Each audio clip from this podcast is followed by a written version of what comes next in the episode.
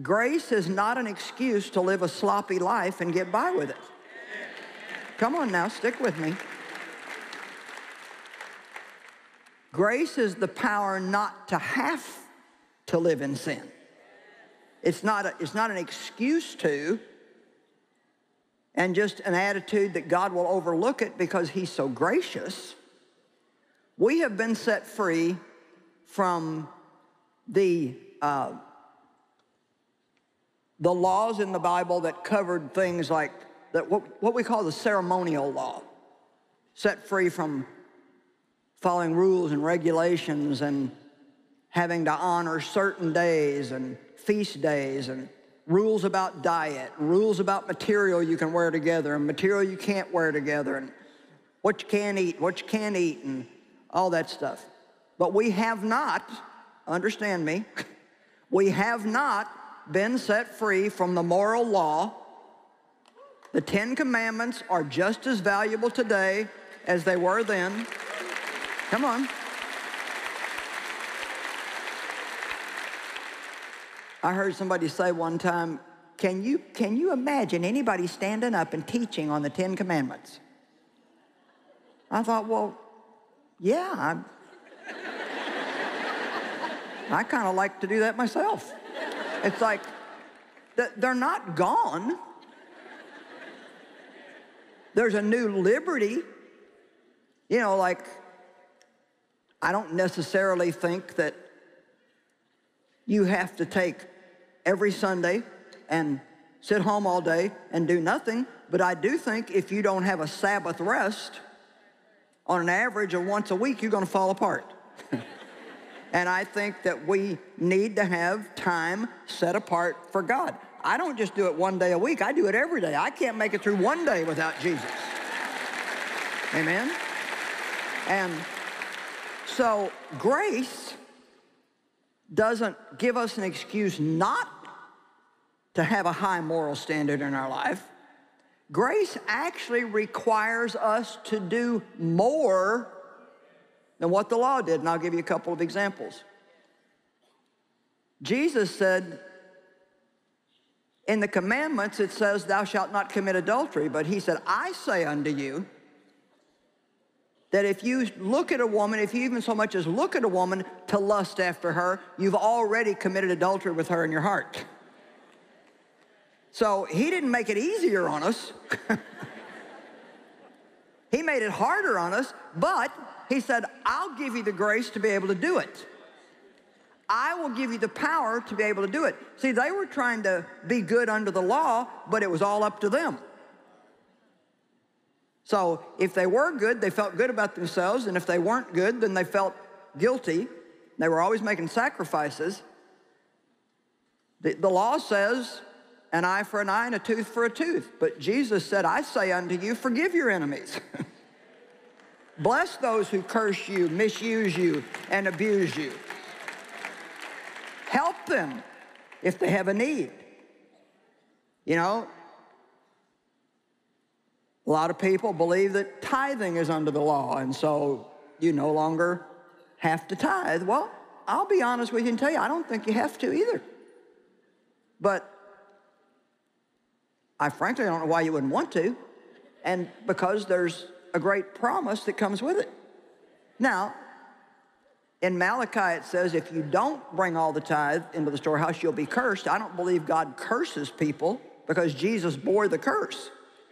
But I think a lot of times, if we don't follow these principles, we forfeit blessings in our own life.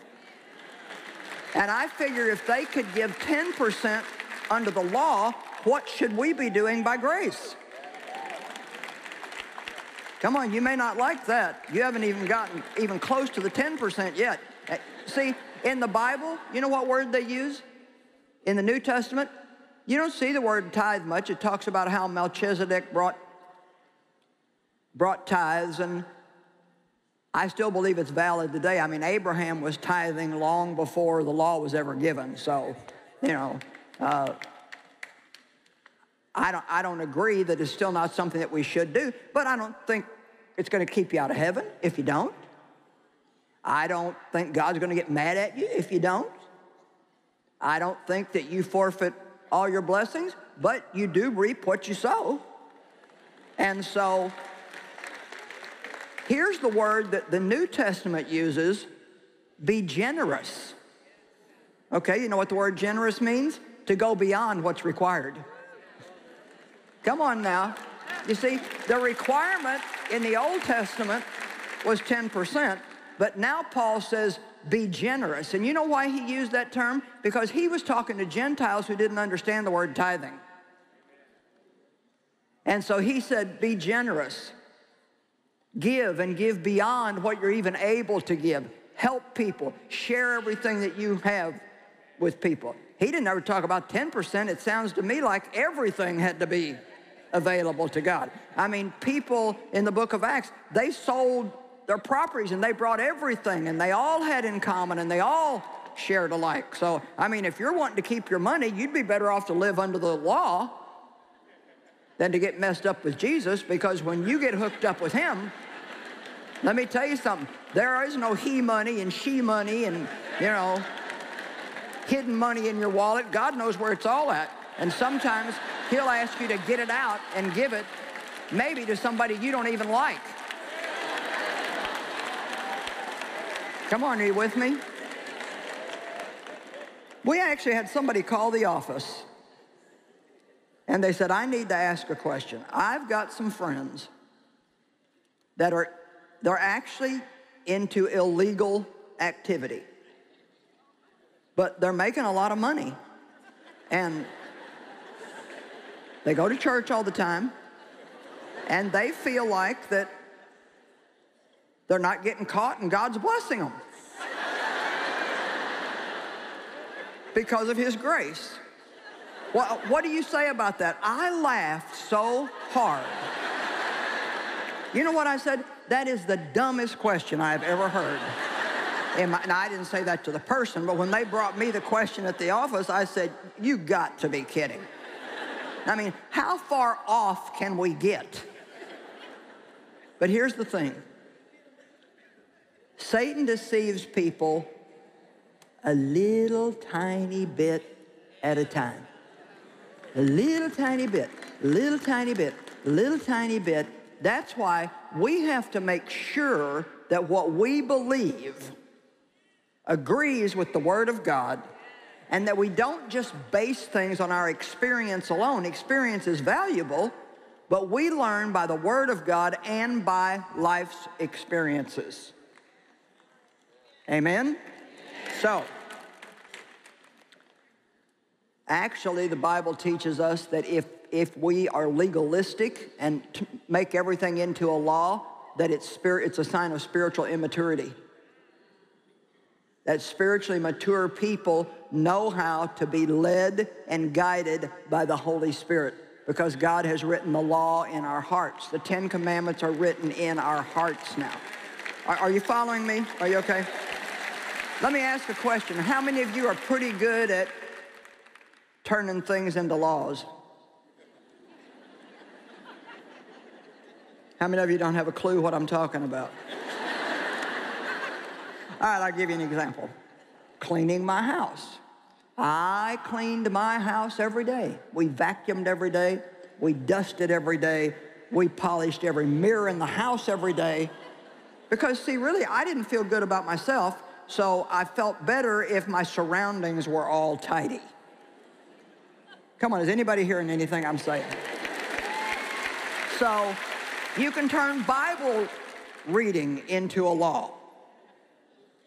One time I got on this thing reading the Bible through in a year. Everybody at church was reading the Bible through in a year. And so you had to read two chapters of the Old Testament, two in the New, one in Proverbs, one in Psalms every day, six chapters a day, and you'd get through the Bible in a year. And we all had a calendar. And I put my calendar on the refrigerator in the kitchen so people would see that I was well, when you read your six chapters, you got a check mark. Your flesh loves check marks.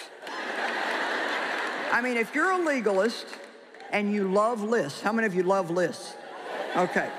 Well, no, there's nothing at all wrong with a list. But here's what can be wrong with the list. If you don't get everything on your list, list checked off and now you feel condemned or guilty or bad about yourself because of that. Now it's no longer a list to just keep you disciplined, it's your rule of laws that you have to follow every day. One of my daughters, who's had a, a real turnaround in her life because of finally understanding grace, was always very legalistic. And I can remember she would, she would write down on her list the number of pieces of ironing, that was back when we actually had to iron our clothes, that she wanted to get done every day when, on, on ironing day. And if she didn't get them done, which she never did, because she set unrealistic goals for herself. How many of you know sometimes we set ourselves up for a fall? And so then if she didn't get them all done, then she'd feel bad about herself, herself and feel guilty about herself all the time. So I, I, I think a good thing to do is stop counting everything. Stop counting how long you pray and how many chapters you read. You know, just be led by the Spirit and learn something and stop doing everything by some kind of numerology so you can feel good about yourself. I got into, I got, I was fine as long as I had check marks on the calendar. But when I started getting these big gaping holes because I wasn't doing six chapters a day, then I would go in the room where that calendar was and I couldn't wait to get away from the thing.